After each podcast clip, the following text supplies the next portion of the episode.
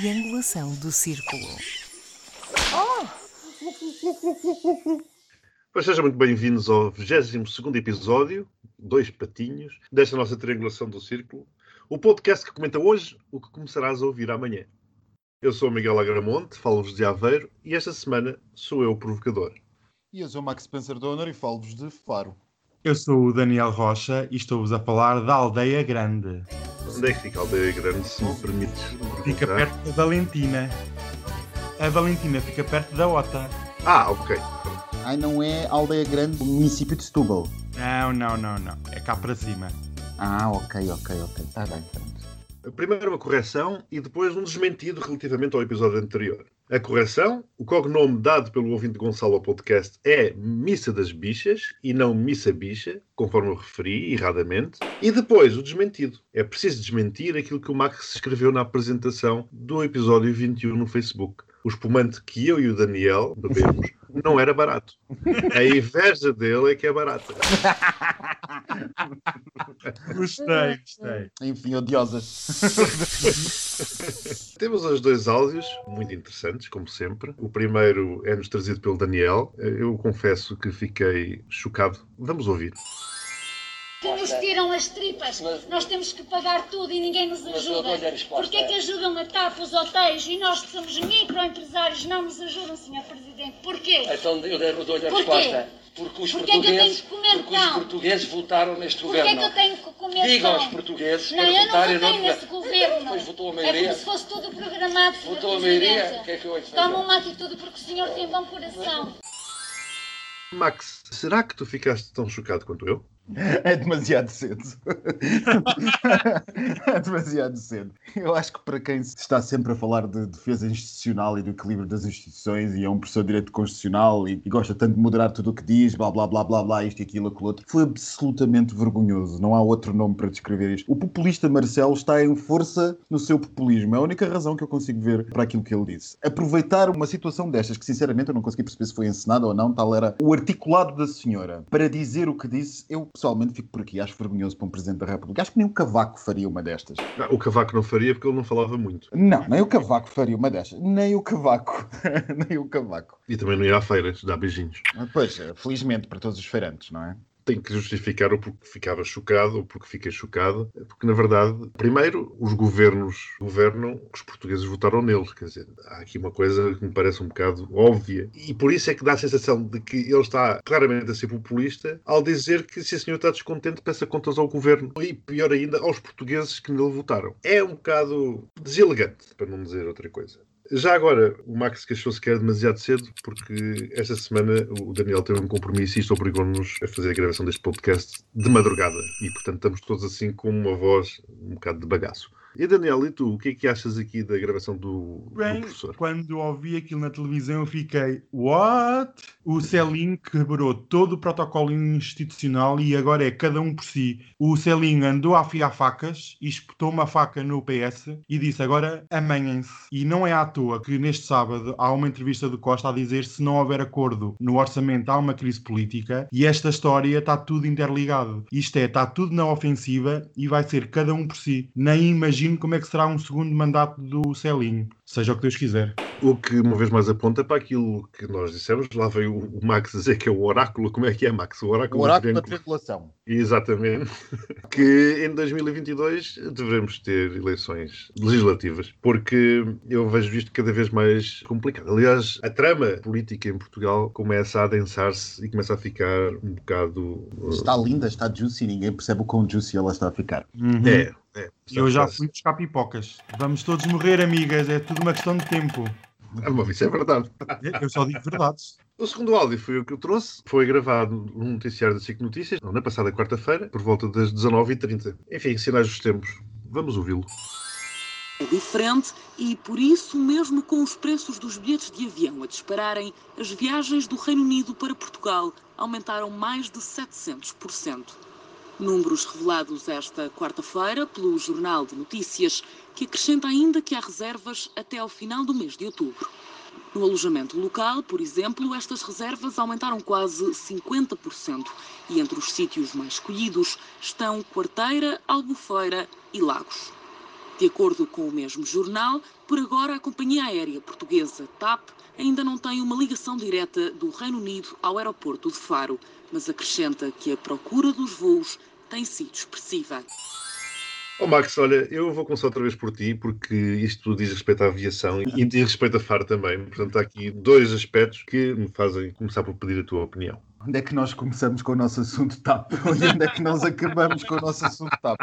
Quando nós divergimos aqui há uns episódios atrás sobre o futuro da TAP, alguns de nós aqui disseram que era para cair, outros disseram que era para fechar e outros disseram que era para aproveitar. Eu fico na parte do aproveitar. Acho que a TAP pode ser aproveitada. E está aqui o exemplo de como ela tem sido mal aproveitada. Há uns bons 25 anos, a memória não me falha, que a TAP não tem um único voo internacional a partir do aeroporto de Faro. Durante esses 25 anos, o número de passageiros do aeroporto de Faro pelo menos deve ter subido umas 10 vezes sem exagero. Neste momento, companhias como a Ryanair, em plena pandemia, asseguram quase 100 voos por semana entre Faro e Reino Unido. A EasyJet, a grande concorrente, outros tantos deverá estar a assegurar. Para já não falar de outras companhias que aterram mais 10 vezes por dia vindas do Reino Unido, como por exemplo a Jet2 ou a TUI. Tudo isto é um mercado enorme, gigante, que está ao serviço do país e que a TAP não aproveita. E pergunta-se, porquê que não aproveita? É só essa a questão.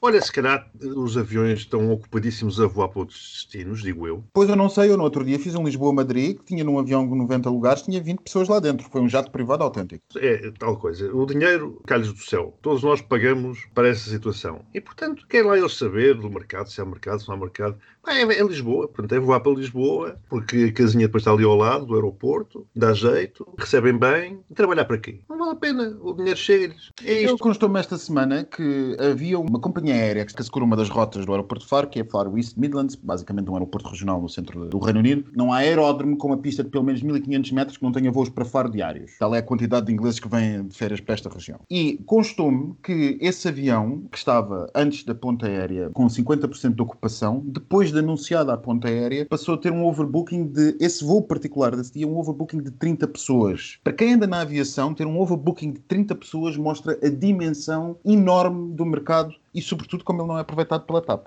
Segundo me consta, a Air France, por exemplo, faz voos de Paris para Faro. Pois, uma rota abandonada pela TAP há 25 anos. E estamos a falar de aviões que não são propriamente aviões pequenos também. Estamos a falar de aviões Airbus A321, portanto, com 250 passageiros. Não digo necessariamente da Air France, digo de outras companhias aéreas que Ah, voam não. O que não falta aí, por exemplo, nós temos a Suíça a fazer voos de Zurique para Faro em aviões de 350 lugares. Portanto, é que eu digo, presumo que a TAP não esteja a fazer estes voos, porque deve estar ocupadíssima e a ganhar montes de dinheiro com outras rotas e os aviões devem estar todos no ar. Há umas semanas andámos a ver o Ministro das Infraestruturas todos os dias na televisão. Agora que há problemas para resolver, bola deve estar de férias e emigrou, não sei onde é que anda. Não diz uma palavra sobre o assunto. E é vergonhoso que tenham estado semanas sem um presidente oficial da empresa, andavam com um interino que não fazia nada. Toda a gente se queixava do mesmo, que era preciso agir e ninguém fazia nada. Isto é um tiro no pé. Deram dinheiro, não fazem nada. Foi aquela fotografia vergonhosa no CEF, no aeroporto de Faro. Quer dizer, mas anda tudo a dormir, ok? Meu? Eu ia trazer esse tema da fotografia assim a talho de foice agora. Esse tema é muito interessante porque ainda há bocado estava a ler nas notícias. Bom, não comecem, porque eh, eu tinha, não, eu tinha que ir à privatização do Sr. Passo Escolho da ANA para explicar como é que se faz uma obra de 300 milhões de euros e o aeroporto fica pior do que estava antes. Mas pronto, eu não vou entrar por aí. A única coisa que eu posso dizer é que o CEF defendeu-se dizendo que, e cito, fiscalizou 820 pessoas em duas horas. Opa, espera que isso é, é momento para... para, para Em du, em 820 820 a dividir por 120 minutos. Ora, portanto, 6,83 pessoas por minuto. Portanto, o CEF diz num aeroporto com 10 milhões de passageiros, defende-se dizendo que fiscalizou 820 pessoas em duas horas. 820 pessoas é quase que um A380. É fascinante. Eu fiquei parvo com a incompetência. Quem é a culpa disto? 820 pessoas em duas horas. Dois aviões aterram em 5 minutos e saem 820 pessoas. Ou três aviões, vá lá. Porque eram duas pessoas, não é? eram dois inspectores do CEF. Os governos sucessivos têm anunciado sucessivos reforços de, de inspectores no CEF no aeroporto de Faro. Depois desta confusão, eles vieram dizer que a partir de 1 de setembro, quando provavelmente a ponta aérea cair de novo, como isto anda, estarão mais 5 inspectores. Aquilo que há a impressão dentro do aeroporto é que são coisas totalmente diferentes e que há uma espécie de greve de zelo justamente para justificar o caos. Sabes que já há quem esteja a utilizar isso como uma arma de arremesso contra o governo a dizer que foi falta de planeamento. Exatamente, e foi. Provavelmente também há falta de planeamento do governo, a ser verdade. Mas mais do que isso, há corporativismo do CEF, porque os meios estão lá, e há uma incompetência generalizada da Ana Privada. A Ana Privada tem muito que se lhe diga. E como eu estava no outro dia a dizer a um jornalista que me pediu para comentar este assunto, justamente por ser de Faro, se este assunto se passasse no aeroporto de Lisboa, era o caos. Não, Ah, não, Lisboa, não, não, por amor de não, Deus. ninguém falava de outra coisa na imprensa nacional. Mas pronto, como isto está muito longe da capital do Império, pronto, olha, que morram todos ali à espera. Também. Eu já cheguei a ficar duas horas e meia à espera para que me controlarem o passaporte. Ana Privada era um bom nome para uma drag queen. Muito bem, vamos então passar à crónica semanal chamada A Gazeta dos Dias Úteis. Segunda, Donald Trump foi confirmado como candidato pelo Partido Republicano Norte-Americano à corrida presidencial naquele país no próximo dia 3 de novembro. Numa convenção mista com presenças reais e virtuais, o Donald apareceu de surpresa, voltando a insistir na fraude eleitoral dos votos por correspondência. Terça, Miguel Magalhães, bastonário da Ordem dos Médicos, visitou António Costa, primeiro-ministro, na residência oficial deste último, para esclarecerem a celeuma levantada por declarações feitas em off por Costa durante uma entrevista ao Expresso e que forças misteriosas gravaram em vídeo e divulgaram na internet sem autorização de ninguém. Na quarta, André Ventura e a sua entourage juntaram-se para fazerem a primeira rentrée do Chega. Aconteceu na Quinta do Lago, no Algarve, logicamente um espaço inacessível ao povão que vota naquela coisa, porém compatível com os financiadores. Curiosamente, foi no mesmo Medusis Club, onde há umas semanas a GNR teve que acabar com uma festa ilegal. Esta não seria outra? Na quinta, chegou-nos a notícia da Nova Zelândia que condenou o assassino da mesquita de Christchurch a pena perpétua, sem condicional, a pena mais pesada de acordo com as leis daquele país. Na sentença lê-se: o seu desejo era dividir, mas a resposta do povo foi juntar-se às pessoas da comunidade com os seus companheiros neozelandeses. Sexta, vimos milhares de pessoas reunirem-se em Washington para uma manifestação contra o racismo por ocasião do aniversário do discurso I Have a Dream, de Martin Luther King, em 28 de agosto de 1963. Diria que se reuniram mais pessoas do que aquelas para a tomada de posse de Trump.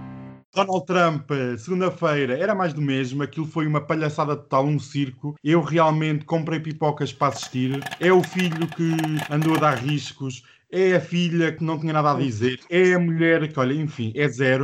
Um circo autêntico, mas é de meter medo. Tenham muito medo. O bastonário da Ordem dos Médicos, opá, estas crises fabricadas dão vontade de rir. Eu tenho aqui que dizer que foi o Expresso culpado. O Expresso emitiu um segundo comunicado a dizer que enviou áudios e imagens em bruto para várias eh, outras eh, estações de televisão e que o erro foi deles. Afinal, não foi nenhum complô, foi o próprio Expresso é que fez a borrada toda. Vou dar zero, porque este encontro não serviu para nada, serviu apenas para aparecerem mais umas vezes na televisão. E este senhor da Ordem dos Médicos também tem muito que se lhe diga. Um dia deste tenho que falar melhor sobre ele. Enfim, o Chega e o Jantar Comissão na Quinta do Lago, adorei. Não sei agora quem é que pode justificar que o Aventura é do povo. Quando eu digo, ah, mas o Jantar Comissão foi na Quinta do Lago, você tem dinheiro para lá entrar? E a pessoa diz, não. Ah, então vota no Chega. Enfim, é uma hipocrisia e uma contradição de tal ordem que vou dar 12 só por ser uma palhaçada. Credo. Vou dar 12 ao comício, então. Apanha lá com Oh, Max, tu já reparaste que ele só dá ao 0 ou 12? Ele é uma pessoa de extremos. Depois, É, completamente. todo Ele é o extremista, ele é o extremista da triangulação.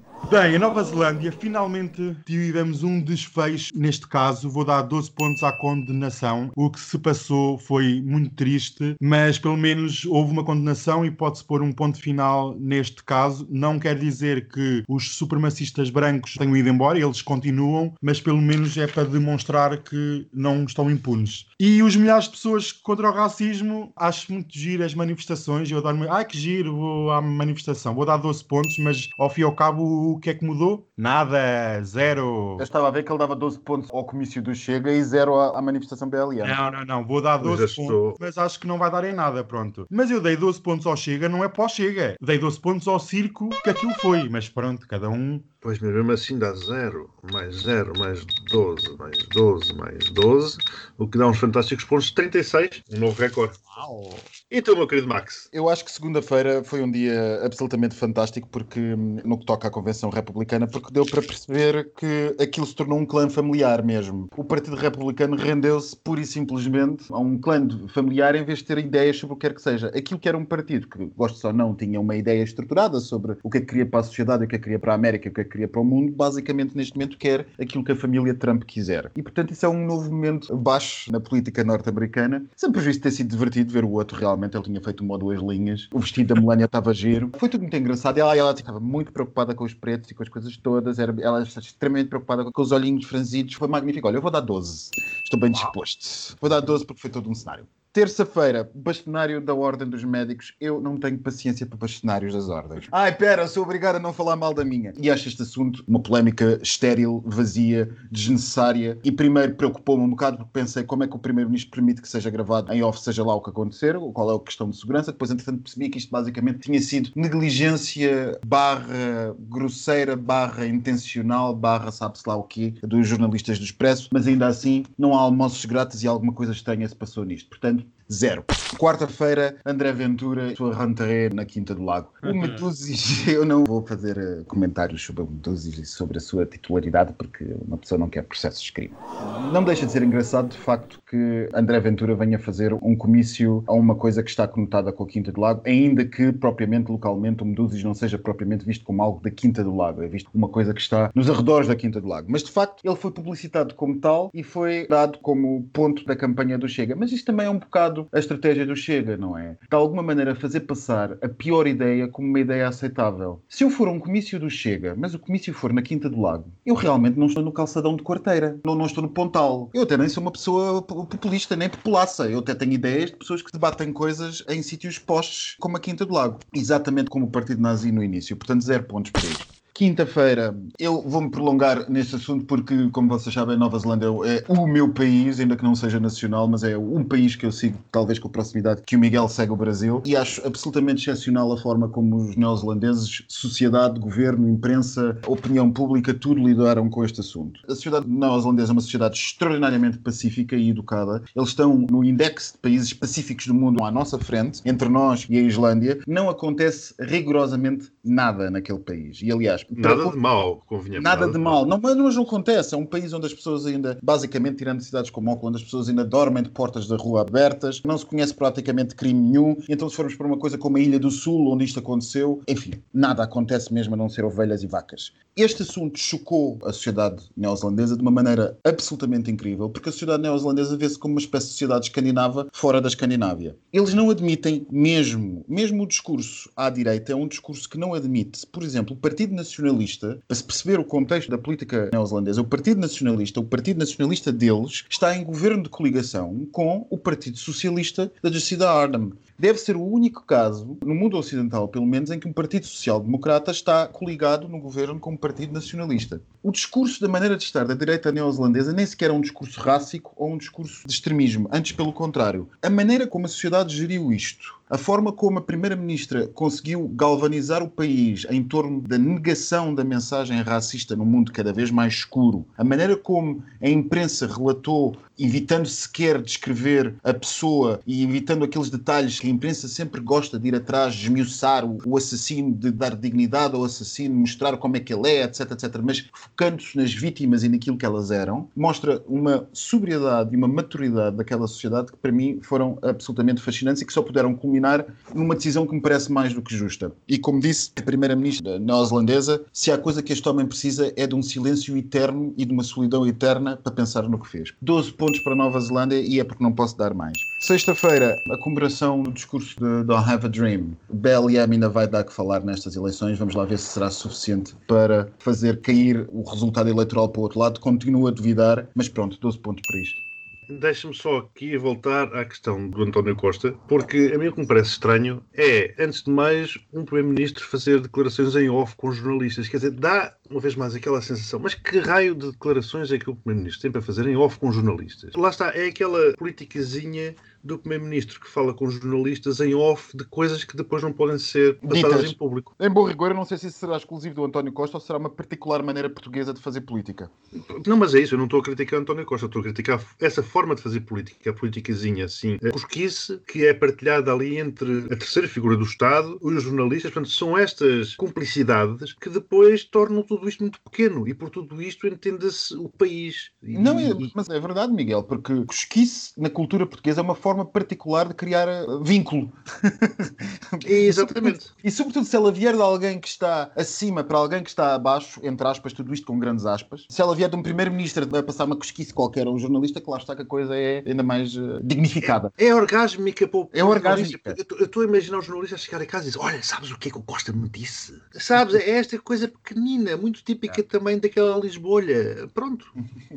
Da, da- da forma, como eu digo, da forma de se fazer política neste país, que é muito pequenina, almoçam todos e jantam todos nos mesmos restaurantezinhos para, para, fazer uns arranjozinhos. E isto não é só da política, isto, depois, o que nós vemos permanentemente, portanto, também no mundo financeiro, é resultado disto. É uma forma de estar muito portuguesa, que não é de agora, vem de séculos, que depois está, quando me perguntam, mas porquê que Portugal tem uma dimensão que tem, semelhante à Suíça, ou ao Luxemburgo, ou coisas que são, que são menores, porquê que lá não acontece e aqui acontece? É por causa disso, é cosquicezinha, é coisinha. O- Relativamente à questão de quinta-feira, da Nova Zelândia, achei curioso ter visto um comentário, Max, no teu Facebook, onde alguém te eh, espicaçava no sentido de perguntar, mas tu estás a comemorar o quê? A pena perpétua?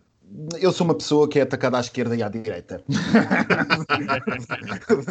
sou um homem de esquerda, é verdade, mas sou um homem atacado à esquerda e à direita. Pronto, e depois já há- às vezes, como no, no Facebook, tu vês-me gente de direita a atacar e outras vezes vês-me gente de esquerda a atacar. Relativamente à pena de prisão perpétua, eu compreendo que a prisão perpétua seja um requisito do humanismo, ou pronto, a sua proibição, e compreendo que eu por acaso sabia que vocês me iam espicaçar com isto. Já estava a ver. E compreendo que um sistema de justiça humanista e progressista prime por acreditar na regeneração individual. E assim é que deve ser em geral e como default e como regra geral. Mas vamos e venhamos. Há determinados crimes para os quais não é possível acreditar na ressocialização do agente. Nem seria suportável do ponto de vista social acreditar na regeneração do agente. Acreditar que um indivíduo que pega de armas como aquele senhor, usando a lógica neozelandesa, nem sequer dizer o nome dele, como aquele senhor fez, que transmite pelas redes sociais coisas absolutamente horríveis, que executa dezenas, largas dezenas de pessoas com requintes de malvadez, como por exemplo matar crianças em frente aos pais para os pais verem e depois matar os pais um a um.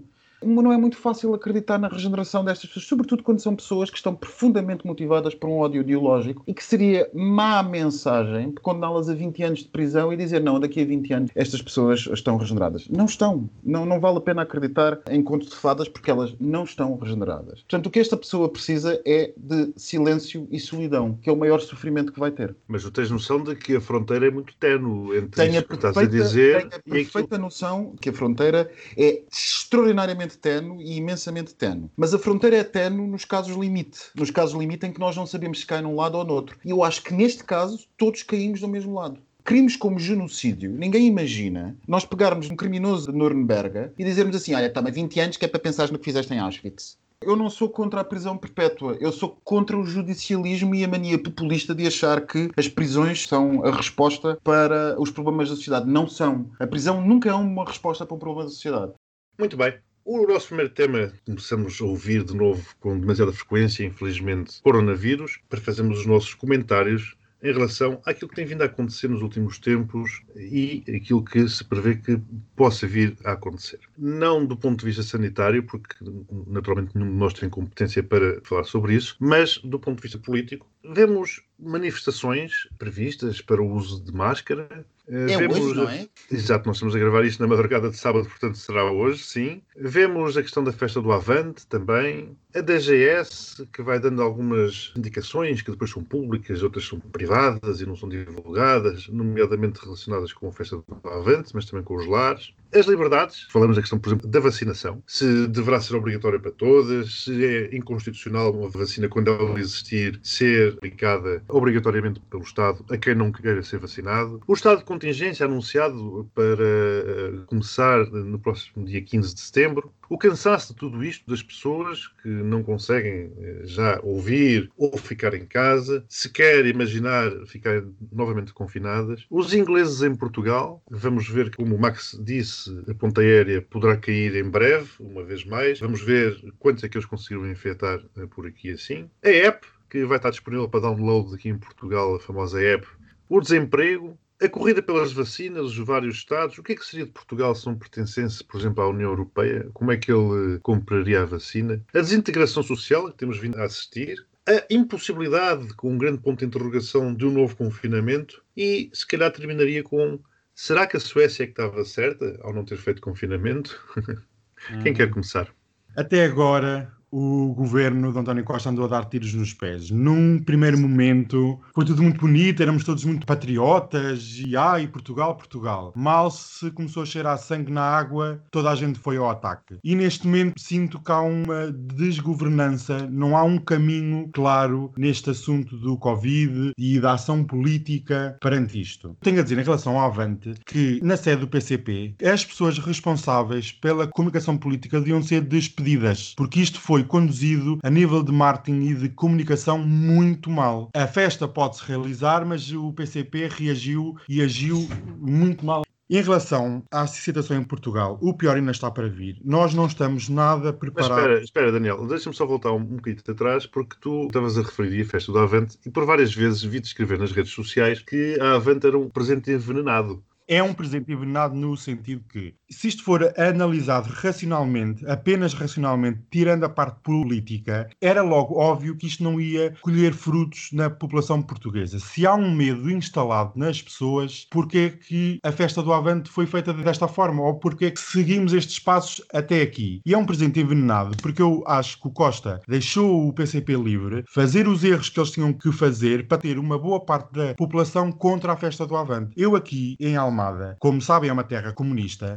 tenho falado com imensas pessoas de vários quadrantes sobre a festa do Avante e 90% diz-me que não deveria ter acontecido nestes moldes. Há mil e uma formas de contornar a festa, mas não, o PCP, como casmurros que são, levaram a festa avante e vão fazer e é um ataque antidemocrático e com tiques de autoritarismo. Há aqui sim uma pequena franja que são anticomunistas, do lado do CDS e do lado do Chega e do lado do Iniciativa Liberal, mas a maior parte da população não vê isto com bons olhos. E numa futura eleição, seja em janeiro ou numa crise que poderá acontecer nos próximos tempos, as pessoas vão se lembrar disto e vão se lembrar que o PCP pôs o partido acima do país. Sei muito bem o que é que passar sobre o assunto Avante. Porque, se por um lado me parece uma péssima gestão política por parte das autoridades e por parte do PCP, eu não deixo isto só no PC. Eu acho que o próprio governo não sabe o quanto isto lhe pode aterrar em cima. Porque este assunto é visto não como uma coisa do PC, mas como uma coisa da esquerda. As redes sociais veem isto como uma arrogância da esquerda. Isto não está a ser visto como uma obsessão do PCP. Isto está a ser visto como uma opção do PCP que é apoiada pela arrogância da esquerda. E que, portanto, isto dá força à direita, sobretudo à mais troliteira das redes sociais, para dizer que isto é um grande complô de esquerda para, pura e simplesmente, pôr em causa o país. Portanto, aqueles que rapidamente fazem manifestações ou promovem, direta ou indiretamente, ou por negligência, teorias da conspiração e manifestações contra a máscara, são também aqueles que estão nas mesmas redes sociais a agitarem o papão do espalhar da doença por aquilo que as pessoas de esquerda estão a fazer. E, portanto, eu, como sempre, vejo isto de um ponto de vista de radicalização da sociedade portuguesa, que era absolutamente desnecessário e que o PC e que o governo se prestaram a este assunto. E acho que o PC, de facto, está a perder,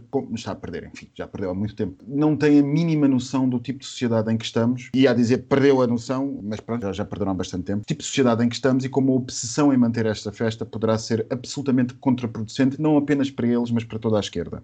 Outra perspectiva de análise é que, mal ou bem, a situação também não é muito fácil para um decisor político. Porquê? Porque, de facto, é a festa do PCP, mas, por outro, o Chega fez o seu comício. E dir-se, ah, mas é muito mais pequeno. Pois, o partido é muito mais pequeno. Por agora. E justamente no mesmo sítio onde, como o Miguel dizia no início deste podcast, dias antes, uma festa com muito menos gente tinha sido encerrada pela GNR. Porquê? Porque estava lá muita gente. O Chega pôde fazê-lo. Porquê? Porque era um comício político e era uma festa política e estava toda a minha gente sentada em mesas corridas, uns ao lado dos outros, e não houve por aí grande questão. Fomos todos a Fátima, não fomos? Quer dizer, eu não fui, eu sou um porco ateu. Eu não estou a dizer que Fátima seja o mesmo que o Avante. O que eu estou a dizer é que há determinados direitos, liberdades e garantias que são assegurados e que das duas uma, ou são ou não são. E isto voltamos um bocado àquilo que eu estava a dizer há umas edições atrás sobre o estado de emergência. A partir do momento em que nós achamos por bem limitar os direitos de uns e não de outros, então estamos a ser discricionários. E a partir do momento em que estamos a ser discricionários, entra o debate completamente estéril na sociedade de barricada e de manicaísta. Portanto, se é possível às pessoas exercerem a sua liberdade religiosa, por exemplo, de estarem aos milhares concentrados num sítio, porque não podem os comunistas juntar-se aos milhares num comício. Pessoalmente, acho contraproducente que tanto um como o outro, porque das duas, uma. Ou há uma situação de infecção e há um perigo de concentração de pessoas, ou não há. E como digo, isto devia ter sido gerido no quadro constitucional do estado de emergência, que não devia ter sido retirado se era para impor medidas de contingência. Porquê? Porque nós vamos agora voltar a essas medidas de contingência e vamos ter uma situação em que é absolutamente insuportável, do ponto de vista político, gerir novas restrições, que já começaram pela Europa fora. Aliás, a maneira de estar do governo português foi basicamente dizer isto. Minhas amigas, portem-se todas bem durante os próximos 15 dias, porque daqui a 15 dias a festa acabou. E os países europeus já estão a seguir um bocado esta lógica. A Hungria anunciou hoje o encerramento das suas fronteiras a partir de 1 de setembro. Estamos a voltar ao cenário pré-verão. E o que é que vai acontecer lá para outubro, novembro? Vamos impor de novo estado de emergência? Vamos voltar atrás até este ponto? Essa era uma das perguntas que eu tinha lançado aqui como provocador. Já falaste de algumas questões das liberdades, mas eu gostaria que tu comentasses com maior detalhe a questão da vacinação obrigatória. Tem a ver com a questão das liberdades. Há pessoas que são A completamente. questão da vacinação obrigatória não se coloca, ela já existe, não existe? Existe. Hum, acho que não. Eu tenho a impressão que o Plano Nacional de Vacinação foi assumido pelo povo como sendo obrigatório, mas eu julgo que o Estado não impõe que tu sejas Sim, obrigatório mas o Estado ativamente procura, e até há bem pouco tempo procurava, fazer depender determinadas situações de vacinação. Por exemplo, inscrições na universidade, inscrições nas escolas, etc, etc. Se fosse inconstitucional, então, pura e simplesmente, isso nem sequer era possível fazê-lo. É uma não questão, é uma questão de extremistas de redes, acho sinceramente que...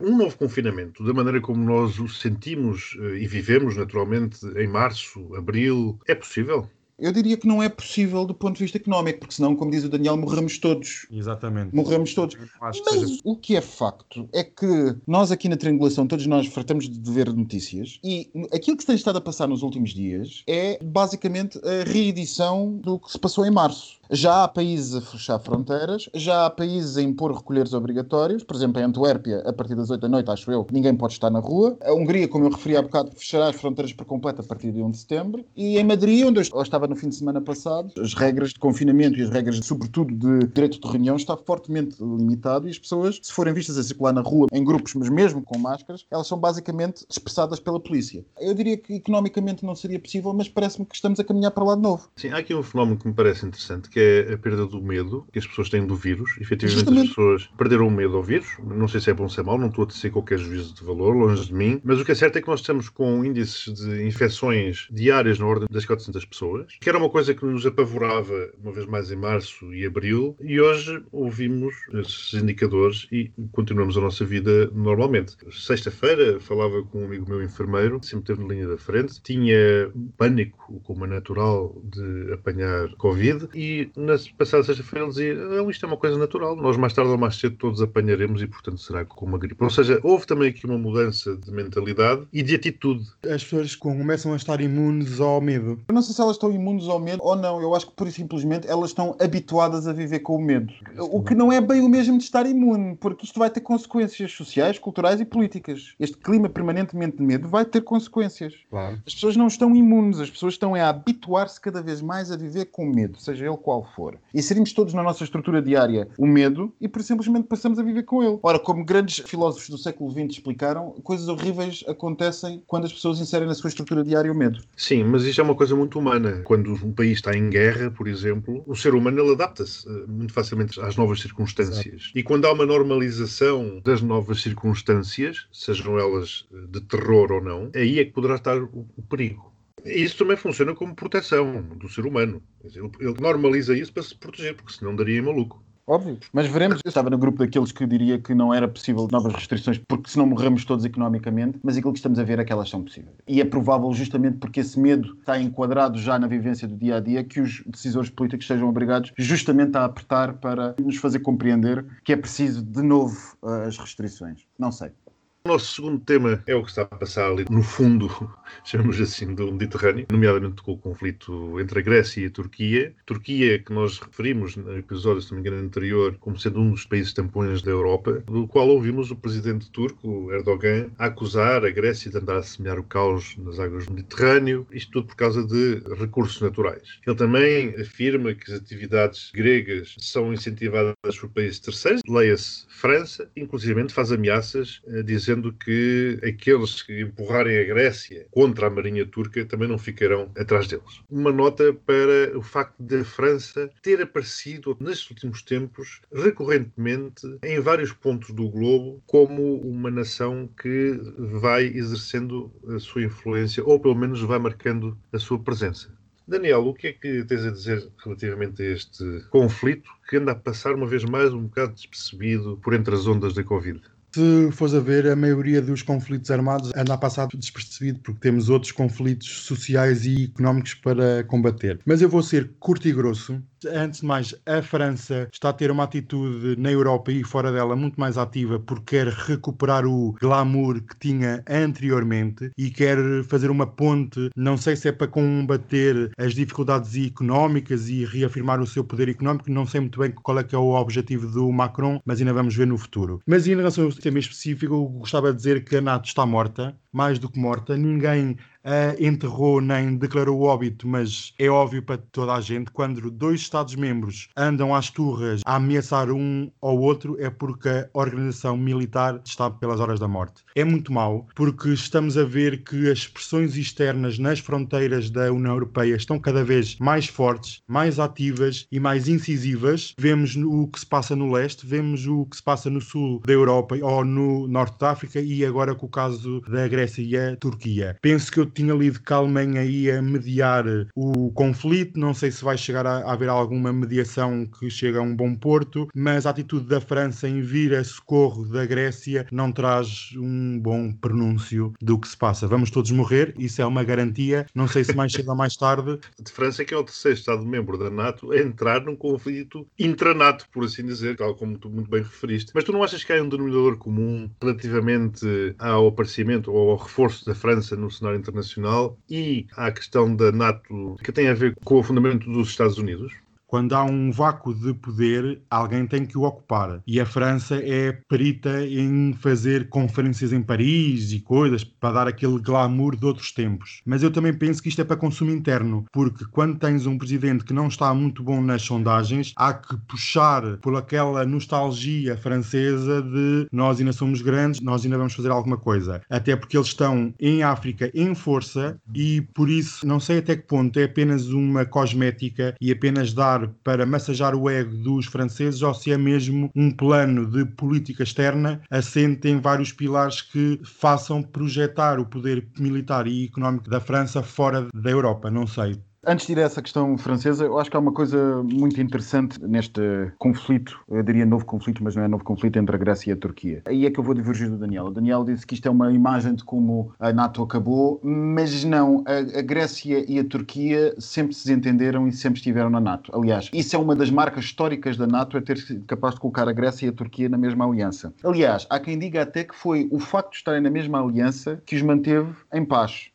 Mas a Turquia era uma Turquia diferente e as razões eram razões diferentes. Se até há coisa de 10 anos, basicamente, este conflito era, se bem se lembram, até do domínio do cómico, ali nos anos 90 e início dos anos 2000, o que é que acontecia? Ia uma fragata grega, punha uma bandeira grega. A seguir ia uma corveta turca, punha uma bandeira turca. E eles sucediam-se, este tipo de brincadeiras, este tipo de joguinhos de, de soberania, mais ou menos inocentes, mais ou menos incólumes, mais ou menos sem grandes consequências, sucediam-se durante anos. O que está a acontecer agora é uma questão totalmente diferente e é uma questão que tem a ver com recursos naturais, com a antecipação da escassez de recursos naturais, com a necessidade de explorar plataformas continentais cada vez mais profundas e mais distantes da costa e a necessidade da afirmação de soberania do direito marítimo. Aliás, coisa que Portugal tem feito na nossa placa continental oceânica e que nos levou já a algumas questões, justamente com quem? Nos espanhóis, no que toca à fronteira sul da Madeira e na fronteira norte das Canárias. O que há de novo aqui é justamente isto e, portanto, o assunto que era um conflito de vizinhos tornou-se um conflito regional, porque outras potências apareceram a apoiar a Grécia. O que é que isto quer dizer? Quer dizer, lamento ser populista de mesa de café, mas isto quer dizer que provavelmente quem está a apoiar a Grécia tem interesse direto nesse apoio. Porquê? Porque há uma gestão de recursos. Não podemos esquecer que a Grécia assinou um tratado com o Egito no que toca à divisão das plataformas continentais para a exploração de hidrocarbonetos,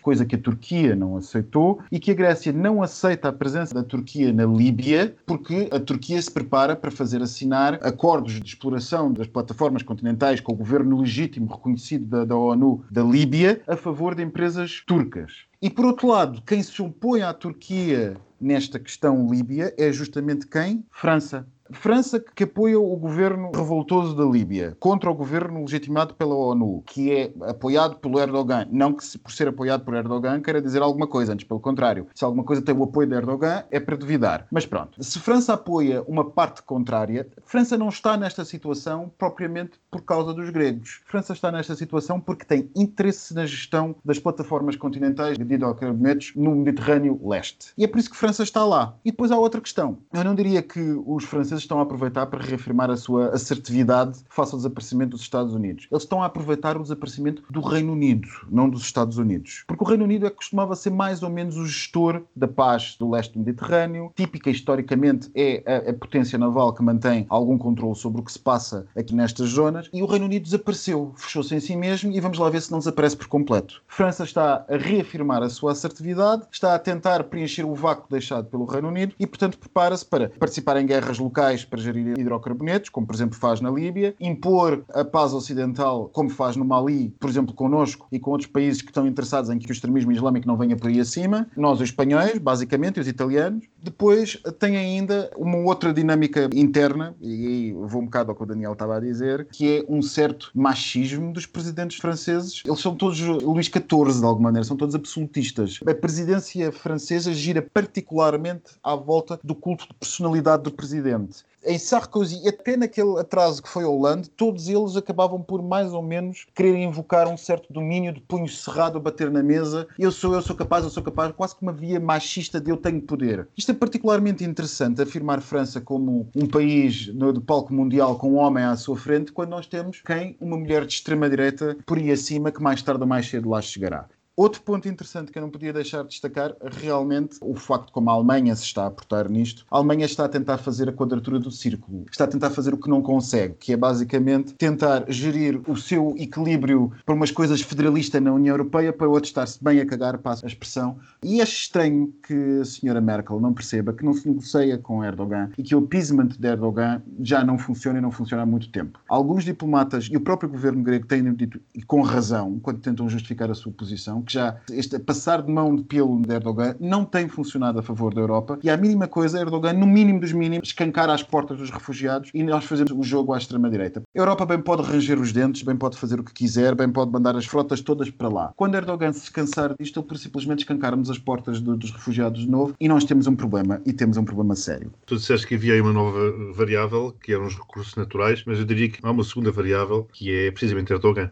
A variável Erdogan é a variável que, enfim, já não é a Grécia racional e previsível dos anos 70 e dos anos 80, a Grécia, desculpa, A é a Grécia a Turquia, Turquia. mas é uma Turquia populista com um ditador à frente.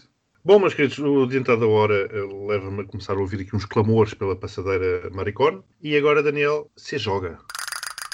Passadeira, maricona. Quem é que vocês acham que é a primeira vítima desta semana? O Juan A Carlos. Real Espanhola.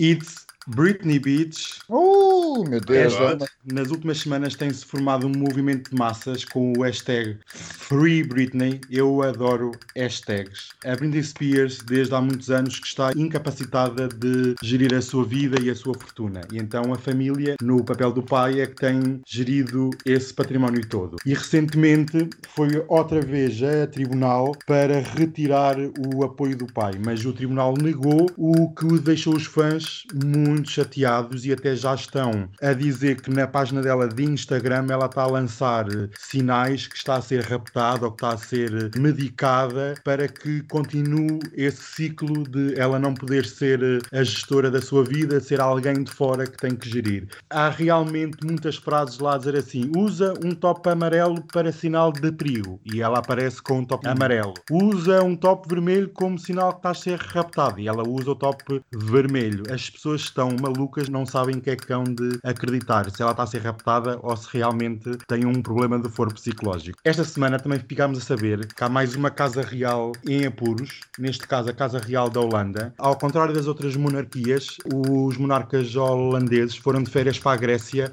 no seu iate. E então, além desta situação, o que o casal também pousou para fotografias com turistas sem máscara e sem distanciamento social, que falam tanto nos frugais e que poupar e não sei o quê, e E o- sinceramente. logo os monarcas holandeses aí de férias para a Grécia no seu Eu iate. Eu não percebo sinceramente, porque de facto ir de férias no seu próprio iate é a definição de distanciamento social. E não usar máscara é poupar. Exato. É poupar, eu não claro, percebo. claro. Queriam que fosse o quê? Num charter da Transávia cheio de holandeses pobres à volta? Aham. O José Castelo Branco tem uma loja de vendas online de t-shirts, camisolas e canecas. Vejam lá. Numa das camisolas, e estampado, pode-se ler a bicha justiceira ou, passa a citar, vão fazer bullying para a puta que os pariu. Vejam lá, ao que isto chegou, o Castelo Branco faz tudo por dinheiro. Mas também ficámos a saber que o Sr. Castelo Branco tem uma nova personagem. Esta personagem chama-se a bicha justiceira e é esta personagem que vai lutar pelos direitos dos portugueses no palco político nacional. Eu exijo do Castelo Branco que se candidate a Presidente da República em janeiro de 2021, porque eu preciso de ver esta personagem bicha justiceira em debates com Marcelo e com Ventura. Vamos levar a bicha justiceira até Belém. Já dizia o Tiririca, pior não fica. E por último, deixo aqui um beijinho muito grande ao Cristiano Ronaldo e à sua namorada, que acho que vão casar. Beijinhos, até para a semana. Beijinhos. E pronto, assim foi o último episódio de agosto, onde não faltaram boas gargalhadas.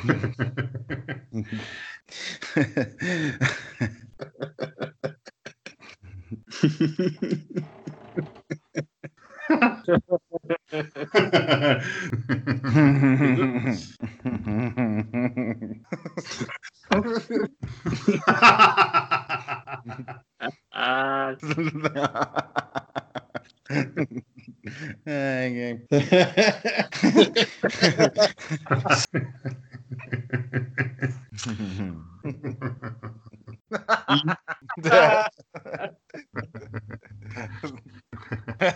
Ha ha ha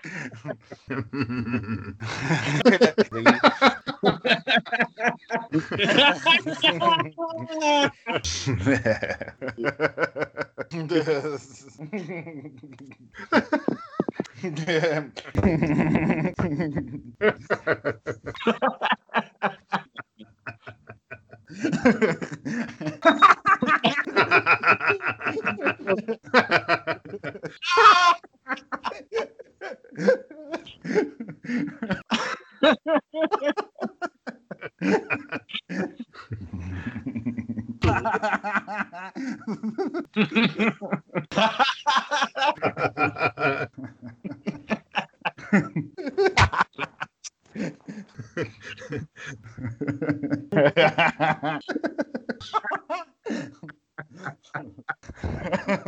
ha ha ha! Yeah.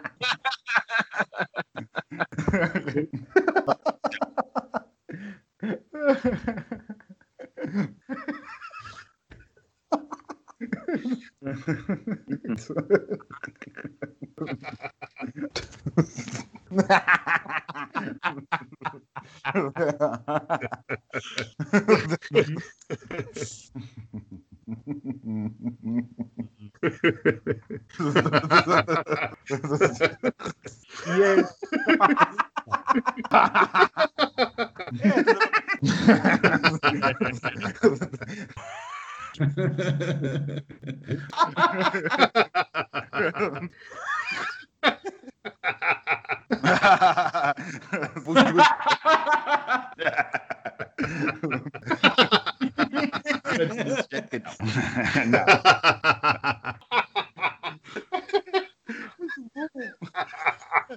ha ha ha ha.